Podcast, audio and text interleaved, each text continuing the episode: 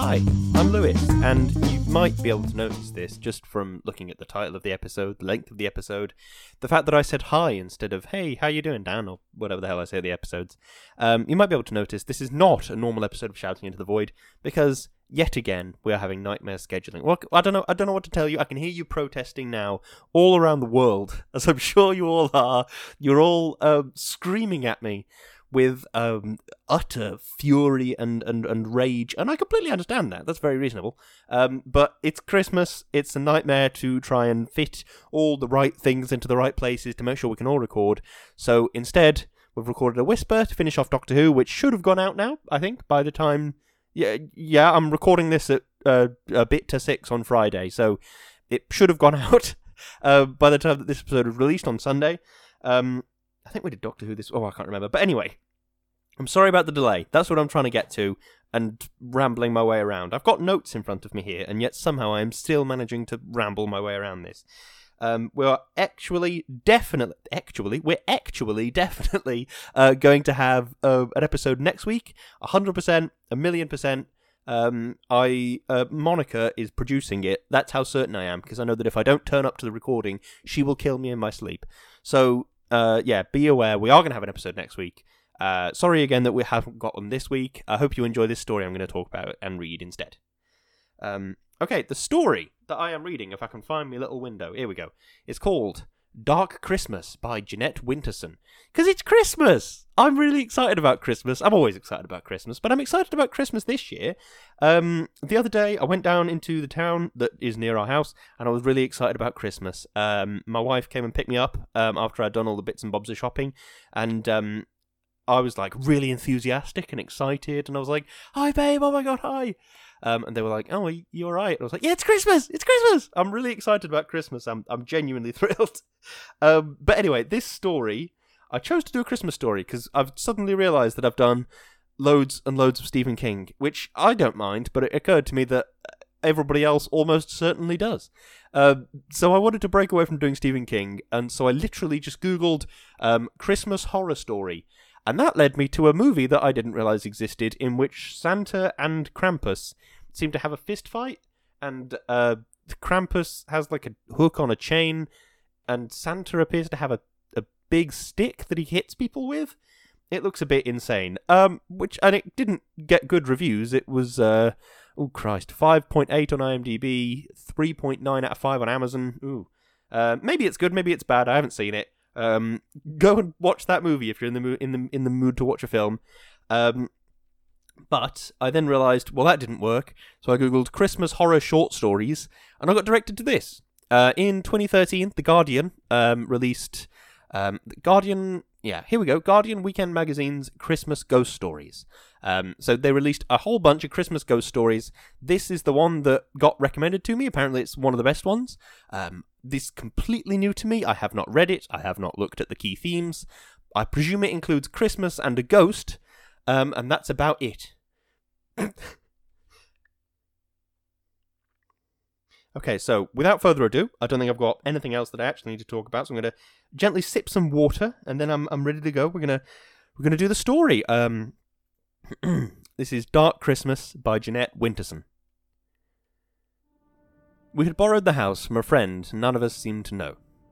Highfallen House stood on an eminence overlooking the sea. It was a square Victorian gentleman's residence. The large bay windows looked down through the pines towards the shore. Six stone steps led the visitor up to the double front door, where a Gothic bell pull released a loud, mournful clang deep into the distances of the house. Laurel lined the drive. The stable block was disused. The walled garden had been locked up in 1914 when the gardeners went to war. Only one had returned. I had been warned that the high brick wall enclosing the garden was unsafe. As I passed it slowly in the car, I saw a faded notice falling off the paint peeled door Do not enter. I was the first to arrive. My friends were following by train, and I was to collect them the next day, and then we would all settle down to Christmas. I had driven from Bristol, and I was tired. There was a Christmas tree roped on the top of my 4x4 and a trunkload of provisions. We were not near any town. But the housekeeper had left stacked wood to build a fire, and I'd bought a shepherd's pie and a bottle of Rioja for my first night. The kitchen was cheerful enough once I'd got the fire going and the radio playing while I unpacked our festive supplies. I checked my phone. No signal. Still, I knew the time of the train tomorrow, and it was a relief to feel that the world had gone away. I put my food in the oven to heat up, poured a glass of wine, and went upstairs to find myself a bedroom. The first landing had three bedrooms leading off it. Each had a moth eaten rug, a metal bed, and a mahogany chest of drawers. At the far end of the landing was a second set of stairs up to the attic floor. I am not romantic about maids' rooms or nurseries, and there was something about that second set of stairs that made me hesitate. The landing was bright, in the sudden way of late sun on a winter's afternoon, yet the light ended abruptly at the foot of the stairs as though it couldn't go any farther. I didn't want to be near that set of stairs, so I chose the room at the front of the house. As I went to bring up my bag, the house bell started to ring, its jerky metallic hammers sounding somewhere in the guts of the house. I was surprised, but not alarmed. I expected the housekeeper. I opened the door. There was no one there. I went down the steps and looked round. I admit I was frightened. The night was clear and soundless. There was no car in the distance, no footsteps walking away. Determined to conquer my fear, I walked round a little. Then, turning back to the house, I saw it. The bell wire ran along the side of the house under a sheltering gutter. Perhaps thirty or forty bats were dangling upside down on the vibrating wire. The same number swooped and swerved in a dark mass. Obviously, their movement on the wire had set off the bell. I like bats. Clever bats. Good. Now supper. I ate. I drank. I wondered why love is so hard and life is so short. I went to bed. The room was warmer now, and I was ready to sleep. The sound of the sea ebbed into the flow of my dreams. I woke from a dead sleep in dead darkness to hear. What? What can I hear? It sounded like a ball bearing or a marble rolling on the bare floor above my head. It rolled hard on hard and then hit the wall. Then it rolled again in the other direction. This might not have mattered, except that the other direction was upwards. Things can come loose and roll downwards, but they cannot come loose and roll up. Unless someone. That thought was so unwelcome that I dismissed it, along with the law of gravity. Whatever was rolling over my head must be a natural dislodging. The house was draughty and unused. The attics were under the eaves where any kind of weather might get in. Weather or an animal. Remember the bats? I pulled the covers up to my eyebrows and pretended not to listen. There it was again. Hard on hard, on hit, on pause, on roll. I waited for sleep, waiting for daylight. We are lucky, even the worst of us, because daylight comes. It was a brooding day, that 21st of December, the shortest day of the year. Coffee, coat on, car keys. Shouldn't I just check the attic? The second set of stairs was narrow, a servant's staircase. It led to a lathe and plaster corridor barely a shoulder width wide. I started coughing. Breathing was difficult. Damp had dropped the plaster in thick, crumbling heaps on the floorboards. As below, there were three doors. Two were closed, the door to the room above my room was ajar. I made myself go forward. The room was under the eaves as I had guessed. The floor was rough, there was no bed, only a washstand and a clothes rail. What surprised me was the nativity scene in the corner. Standing about two feet tall, it was more like a doll's house than a Christmas decoration. Inside the open fronted stable stood the animals, the shepherds, the crib, Joseph. Above the roof, on a bit of wire, was a battered star. It was old, handmade in a workmanlike, but not craftsmanlike sort of way, the painted wood now rubbed and faded like pigments of time. I thought I would carry it downstairs and put it by our Christmas tree. It must have been made for the children when there were children here. I stuffed my pockets with the figures and animals and left quickly, leaving the door open. I had to set off for the station. Stephen and Susie could help me with the rest later. As soon as I was out of the house, my lungs felt clear again. It must be the plaster dust. The drive to the station was along the coast road. Lonely and unyielding, the road turned in a series of blind bends and tight corners. I met no one and saw no one. Gulls circled over the sea. The station itself was a simple shelter on a long single track. There were no information boards. I checked my phone. No signal. At last the train appeared distantly down the track. I was excited. Memories of visiting my father as a child when he was stationed at his RAF base give me a rush of pleasure whenever I travel by train or come to meet one. The train slowed and halted. The guard stood down for a moment. I watched the doors. It wasn't a big train, this branch line train, but none of the doors opened. I waved at the guard, who came over. I'm meeting my friends. He shook his head. Train's empty. Next stop's the end of the line. I was confused. Had they got off at the earlier stop? I described them. The guard shook his head again. Ah, oh, I noticed strangers. They would have boarded at Carlisle, asked me where to get off, always do. Is there another train before tomorrow? One a day, and that's your lot, and more than anybody needs in a place like this. Where are you staying? A Highfallen house. You know it? Oh, aye, we all know it. He looked as if he were about to say something else. Instead, he blew his whistle. The empty train pulled away, leaving me staring down the long track, watching the red light like a warning. I needed to get a signal on my phone. I drove on past the station, following the steep hill, hoping some height would connect me to the rest of the world. At the top of the hill, I stopped the car and got out, pulling up the collar of my coat. The first snow hit my face with insect insistence, sharp and spiteful like little bites. I looked out across the whitening bay. That must be Highfallen House, but what's that? Two figures walking on the beach. Is it Stephen and Susie? Had they driven here after all? Then, as I strained my eyes against the deceit of distance, I realized that the second figure was much smaller than the first. They were walking purposefully towards the house. When I arrived back, it was nearly dark. I put on the lights, blew the fire into a blaze. There was no sign of the mysterious couple I had seen from the hill. Perhaps it had been the housekeeper and her daughter to come and make sure that everything was all right. I had a telephone number for Mrs. Wormwood, but without a signal I couldn't call her. The snow was thickening in windy swirls. Relax. Have a whiskey. I leaned on the warm kitchen range with my whiskey in my hand. The wooden figures I had brought down from the attic were lying on the kitchen table. I should go up and get the stable. I don't want to. I bounded up the first set of stairs, using energy to force out unease. At my bedroom, I put on the light. That felt better. The second set of stairs stood in shadow at the end of a long landing. I felt that constriction in my lungs again. Why am I holding onto the handrail like an old man? I could see that the only switch to the attic was at the top of the stairs. I found the round, brown Bakelite switch. I flicked down the nipple. A single bulb lit up reluctantly. The room was straight ahead. The door was closed. Hadn't I left it open?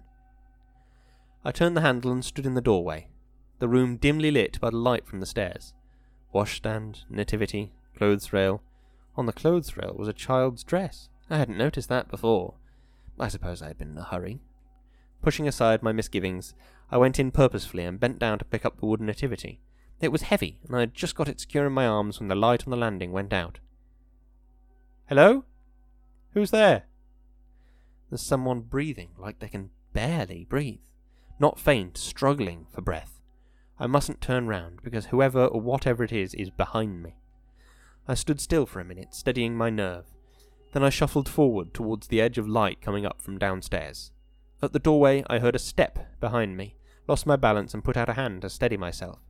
My hand gripped something wet. The clothes rail, it must be the dress. My heart was overbeating. Don't panic. Bakelite, bad wiring, strange house, darkness, aloneness. But you're not alone, are you? Back in the kitchen with whiskey, Radio 4, and pasta boiling, I examined the dress. It was for a small child, and it was hand knitted. The wool was smelly and sopping. I washed it out and left it hanging over the sink to drip. I guessed there must be a hole in the roof, and the dress had been soaking up the rain for a long time. I ate my supper, tried to read, told myself it was nothing, nothing at all. It was only 8 pm. I didn't want to go to bed, though the snow outside was like a quilt. I decided to arrange the nativity donkey, sheep, camels, wise men, shepherds, star, Joseph. The crib was there, but it was empty. There was no Christ child, and there was no Mary. Had I dropped them in the dark room? I hadn't heard nothing fall, and these wooden figures were six inches tall. Joseph was wearing a woolen tunic, but his wooden legs had painted puttees. I pulled off the tunic. Underneath, wooden Joseph wore a painted uniform, First World War. When I turned him round, I saw there was a gash in his back like a stab wound. My phone beeped. I dropped Joseph, grabbed the phone. It was a text message from Susie. Trying to call you. Leave tomorrow. I pressed call. Nothing. I tried to send a text. Nothing. But what did it matter? Suddenly I felt relief and calm. They had been delayed, that was all. Tomorrow they would be here. I sat down again with the nativity. Perhaps the missing figures were inside. I put in my hand. My fingers closed round a metal object. It was a small iron key with a hoop top. Maybe it was the key to the attic door. Outside, snow had fallen on snow on snow. The sky had cleared. The moon sped above the sea. I had gone to bed, and I was deep asleep when I heard it clearly above me. Footsteps. Pacing down the room. Hesitate. Turn. Return. I lay in bed, eyes staring blindly at the blind ceiling. Why do we open our eyes when we can't see anything? And what was there to see? I don't believe in ghosts. I wanted to put on the light, but what if the lights didn't come on? Why would it be worse to be in darkness I had not chosen than darkness I was choosing? But it would be worse. I sat up in bed and pulled back the curtain a little. The moon had been so bright tonight, surely there would be light. There was light. Outside the house, hand in hand, stood the still and silent figures of a mother and child. I did not sleep again till daylight, and when I slept and woke again, it was almost midday, and already the light was lowering. Hurrying to get coffee, I saw that the dress was gone. I had left it dripping over the sink, and it was gone. Get out of the house. I set off for the station. There was an air frost that had coated the trees in glittering white. It was beautiful and deathly. The world held in ice. On the road there were no car tracks, no noise but the roar and drop of the sea. I moved slowly and saw no one. In the white, unmoving landscape, I wondered if there was anyone else left alive. At the station, I waited. I waited some time past the time until the train whistled on the track. The train stopped. The guard got down and saw me. He shook his head. There's no one, he said. No one at all. I thought I would cry. I took out my mute phone. I flashed up the message. Trying to call you. Leave tomorrow. The guard looked at it. Happen it's you who should be leaving, he said. There's no more trains past Carlisle now till the 27th. Tomorrow was the last, and that's been cancelled. Weather. I wrote down a number and gave it to the guard. Will you phone my friends and tell them I'm on my way home? On the slow journey back to Highfallen House, I filled my mind with my departure. It would be slow and dangerous to travel at night, but I could not consider another night alone. Or not alone. All I had to do was manage forty miles to Inchbarn. There was a pub and a guest house and a remote but normal life. The text message kept playing in my head. Had it really meant that I should leave? And why? Because Susie and Stephen couldn't come? Weather? Illness? It's all a guessing game. The fact is, I have to go. The house seemed subdued when I returned. I had left the lights on, and I went straight upstairs to pack my bag. At once I saw that the light to the attic was on. I paused, breathed. Of course it's on. I never switched it off. That proves it's a wiring fault. I must tell the housekeeper. My bag packed, I threw the food into a box and put everything back in the car. I had the whisky in the front, a blanket I stole from the bed, and I made a hot water bottle just in case. It was only five o'clock. At worst, I'd be in Inchbarn by 9 p.m. I got in the car and turned the key. The radio came on for a second, died, and as the ignition clicked and clicked, I knew the battery was flat. Two hours ago at the station, the car hadn't started first time. Even if I had left the lights on. But I hadn't left the lights on. A cold panic hit me. I took a swig of the whisky. I couldn't sleep in the car all night. I would die. I don't want to die. Back in the house, I wondered what I was going to do all night. I must not fall asleep. I had noticed some old books and volumes when I had explored downstairs yesterday, assorted dusty adventure stories and tales of empire. As I sorted through them, I came across a faded velvet photograph album. In the cold, deserted sitting room, I began to discover the past. Highfallen House, 1910. The women in long skirts with miraculous waists, the men in shooting tweeds, the stable boys in waistcoats, the gardening boys wearing flat caps, the maids in starched aprons. And here they are again in their Sunday best. A wedding photograph. Joseph and Mary Locke, 1912. He was a gardener, she was a maid. In the back of the album, loose and unsorted, were further photographs and newspaper cuttings. 1914. The men in uniform. There was Joseph. I took the album back into the kitchen and put it next to my wooden soldier. I had on my coat and scarf. I propped myself up in two chairs by the wood fired range, and dozed and waited and waited and dozed. It was perhaps two o'clock when I heard a child crying. Not a child who has scraped his knee or lost a toy, but an abandoned child. A child whose own voice is his last hold on life. A child who cries and knows that no one will come. The sound was not from above me, it was above the above me. I knew where it was coming from. I put my hands over my ears and my head between my knees. I could not shut out the sound. A locked up child, a hungry child, a child who is cold and wet and frightened. Twice I got up and went to the door. Twice I sat down again. The crying stopped. Silence, a dreadful silence. I raised my head. Footsteps were coming down the stairs. Not one foot in front of the other, but one foot dragging slightly, then the other joining it, steadying, stepping again. At the bottom of the stairs, the footsteps paused. Then they did what I knew they would do, with all the terror in my body. The footsteps came towards the kitchen door. Whatever was out there and standing twelve feet away on the other side of the door, I stood behind the table and picked up a knife. The door swung open with violent force and rammed the brass doorknob into the plaster of the wall. Wind and snow blew into the kitchen, whirling up the photographs and cuttings on the table. I saw that the front door itself was wide open, the entrance hall like a wind tunnel.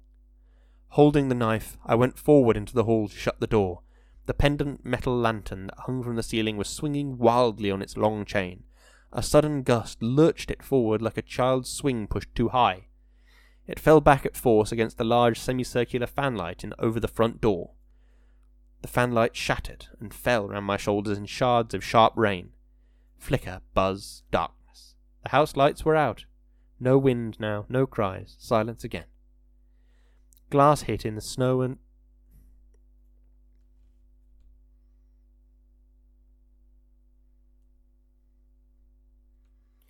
Glass hit in the snow-lit hall. I walked out of the front door and into the night. At the drive, I turned left and saw them, the mother and child. The child was wearing the woolen dress. She had no shoes. She held up her arms piteously to her mother, who stood like stone. I ran forward. I grabbed the child in my arms. There was no child. I had fallen face down in the snow. Help me. That's not my voice. I'm on my feet again. The mother is ahead of me. I follow her. She's going towards the walled garden. She seems to pass through the door, leaving me on the other side. Do not enter. I tried the rusty hoop handle. It broke off, taking a piece of the door with it. I kicked the door open. It fell off its hinges. The ruined and abandoned garden lay before me. A walled garden of one acre used to feed twenty people, but that was a long time ago. There were footprints in the snow. I followed them. They led me to the bothy, its roof patched with corrugated iron. There was no door, but the inside seemed dry and sound. There was a tear off calendar still on the wall, 22nd of December, 1916. I put my hand in my pocket and realized that the key from the Nativity was there. At the same time, I heard a chair scrape on the floor in the room beyond. I had no fear any more. As the body first shivers and then numbs with cold, my feelings were frozen. I was moving through shadows as one who dreams. In the room beyond, there was a low fire lit in the tiny tin fireplace. On either side of the fire sat the mother and child. The child was absorbed, playing with a marble. Her bare feet were blue, but she did not seem to feel the cold any more than I did.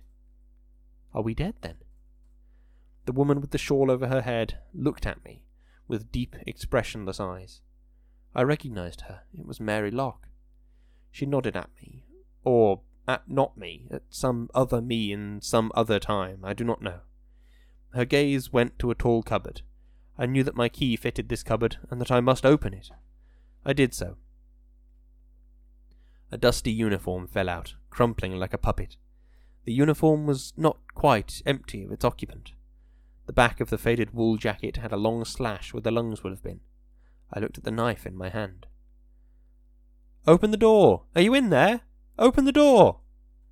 I woke to blinding white. Where am I? Something's rocking. It's the car. I am in my car. A heavy glove was brushing off the snow. I sat up, found my keys, pressed the unlock button. It was morning. Outside was the guard from the train and a woman who announced herself as Mrs. Wormwood. Fine mess you've made here, she said. We went into the kitchen. I was shivering so much that Mrs. Wormwood relented and began to make coffee. Alfie fetched me, she said, after he spoke to your friends. There's a body, I said, in the walled garden. Is that where it is? said Mrs. Wormwood. At Christmas 1914, Joseph Locke had gone to war. Before he left for Flanders, he had made a nativity scene for his little girl. When he came back in 1916, he had been gassed. They heard him, climbing the stairs, gasping for breath through froth corrupted lungs. His mind had gone, they said. At night in the attic where he slept with his wife and child, he leaned vacantly against the wall, rolling the child's marbles up and down, down and up, pacing, pacing, pacing. One night, just before Christmas, he strangled his wife and daughter. He left them for dead in the bed and went out. But his wife was not dead. She followed him. In the morning they found her sitting by the Nativity, her dress dark with blood, his finger marks livid at her throat. She was singing a lullaby and pushing the point of the knife into the back of the wooden figure. Joseph was never found. Are you going to call the police? I said. What for? said Mrs. Wormwood. Let the dead bury the dead. Alfie the guard went out to see to my car. It started first time. The exhaust blew in the white air. I left them clearing up, and was about to set off when I remembered I had left my radio in the kitchen. I went back inside. The kitchen was empty. I could hear the two of them up in the attic. I picked up the radio. The nativity was on the table as I had left it. But it wasn't as I had left it. Joseph was there, and the animals, and the shepherds, and the worn out star. And in the centre was the crib. Next to the crib were the wooden figures of a mother and child. Ooh, that was a good story, wasn't it? um, I've got a couple of thoughts, so please forgive me as I as I ramble my way through them.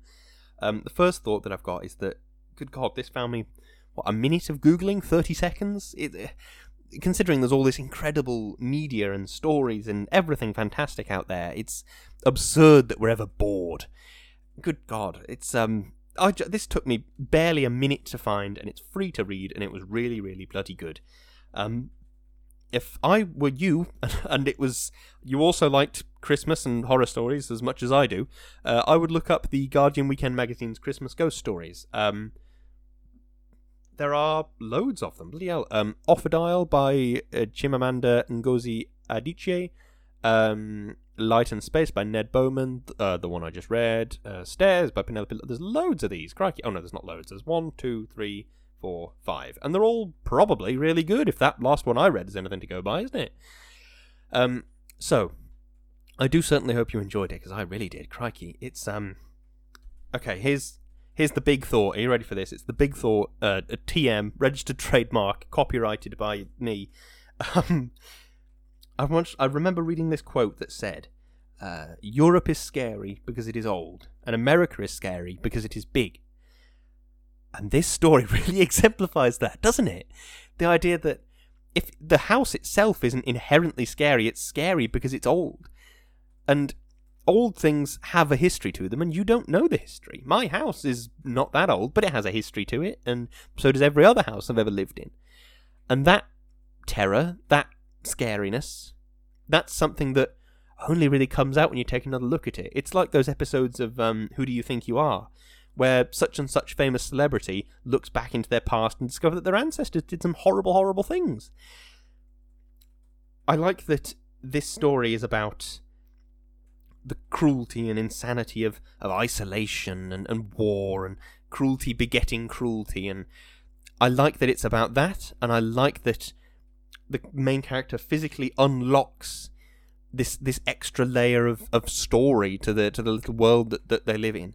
It's um really bloody scary, and I well, it's not scary is perhaps the wrong word. It's the reason I like short stories is because they don't take very long to read, but they take a lot of thinking about. Usually, that's the, sort of the entire point of them. And I feel like I'm going to be thinking about this all night. It, it's it's just twenty past six now. I'm going to be thinking about this as I'm lying in bed tonight, thinking, so what about this other thing in the garden? Oh, that's really interesting. I really enjoyed that story. Definitely go and look at the other the other four stories that the Guardian published in 2013. Um, I'm sure they're all really good. okay, that was that was it. Uh, somehow I've managed to get through it. Thank you for listening to my bumbling nonsense thoughts. Um, I've really enjoyed that story. That was really good. Um, I just uh, wanted to quickly take this opportunity um, to say thank you very much to our patrons who allow us to do what we do, even though we keep making these episodes that aren't actually the podcast. Um, so thank you very, very much to Natalie, Dougie, Aditya, Peter, Darius, and Chloe. You really, really do allow us to make this podcast, and it means the absolute world. We love making this podcast. We really, really do. And your funds make it possible. So thank you so, so much for it. Um, also, the other thing that makes our, our, our podcast possible is the sponsorship that we get from wonderful companies. And these wonderful companies include the wonderful Kez from the wonderful Right Side Yarns. Uh, we have a wonderful ad, uh, which you can find, uh, well, here. Danny, I've got some amazing news. Oh, really? What? I'm going to make you a hat. Thanks. But, but why? Well, because Right Side Yarns, who sell beautiful and unique wool, have recently released a new range. Oh, I've heard of them. Aren't they that fantastic Scottish business that sells high quality hand dyed products perfect for crafting with? They certainly are, and they're sponsoring the show. R- really? Have they heard the show? Yes, and apparently they like it. Kezia, the owner of the business, has given us a generous 15% off code for any of our listeners to use. Is is that why you've got Void 15 written in your hand? It is! If you or any of our listeners would like to use the code, simply enter Void15 at checkout with a capital V. Great! Where do I check out? You can go to their website at rightsideyarns.co.uk or check them out on Instagram at Kezia underscore rightsideyarns. Fantastic! This hat you're making me better be good. See? Great ad, isn't it? Really good ad. I like it a lot. I'm I'm in it, so that's that means it's at least a little bit good. um, if you if you like what we do and you want to see more of what we do, then you can go to our link trees. You can go to linktr.ee slash and then for the podcast, shouting into the void. For me, Lewis underscore Brindley, and for Danny, O'Hiram. Um, and there you go. You can see all sorts of things that we've got going on. Just a quick reminder: we have got a proper episode next week. Hopefully, if all goes to plan, and if we don't, Monica might kill me in my sleep. So I will certainly endeavour to put out an actual episode. Um, and I think that is everything. Um, have a wonderful Christmas. I'm, i barely even know when this is going out, uh, but do have a wonderful Christmas um, or a wonderful holiday season if you don't celebrate Christmas. Um, and thank you very much for listening. I hope you enjoyed the story just about as much as I did because I really enjoyed it. I thought it was good. Um, okay. Um, thank you very much for listening. Goodbye.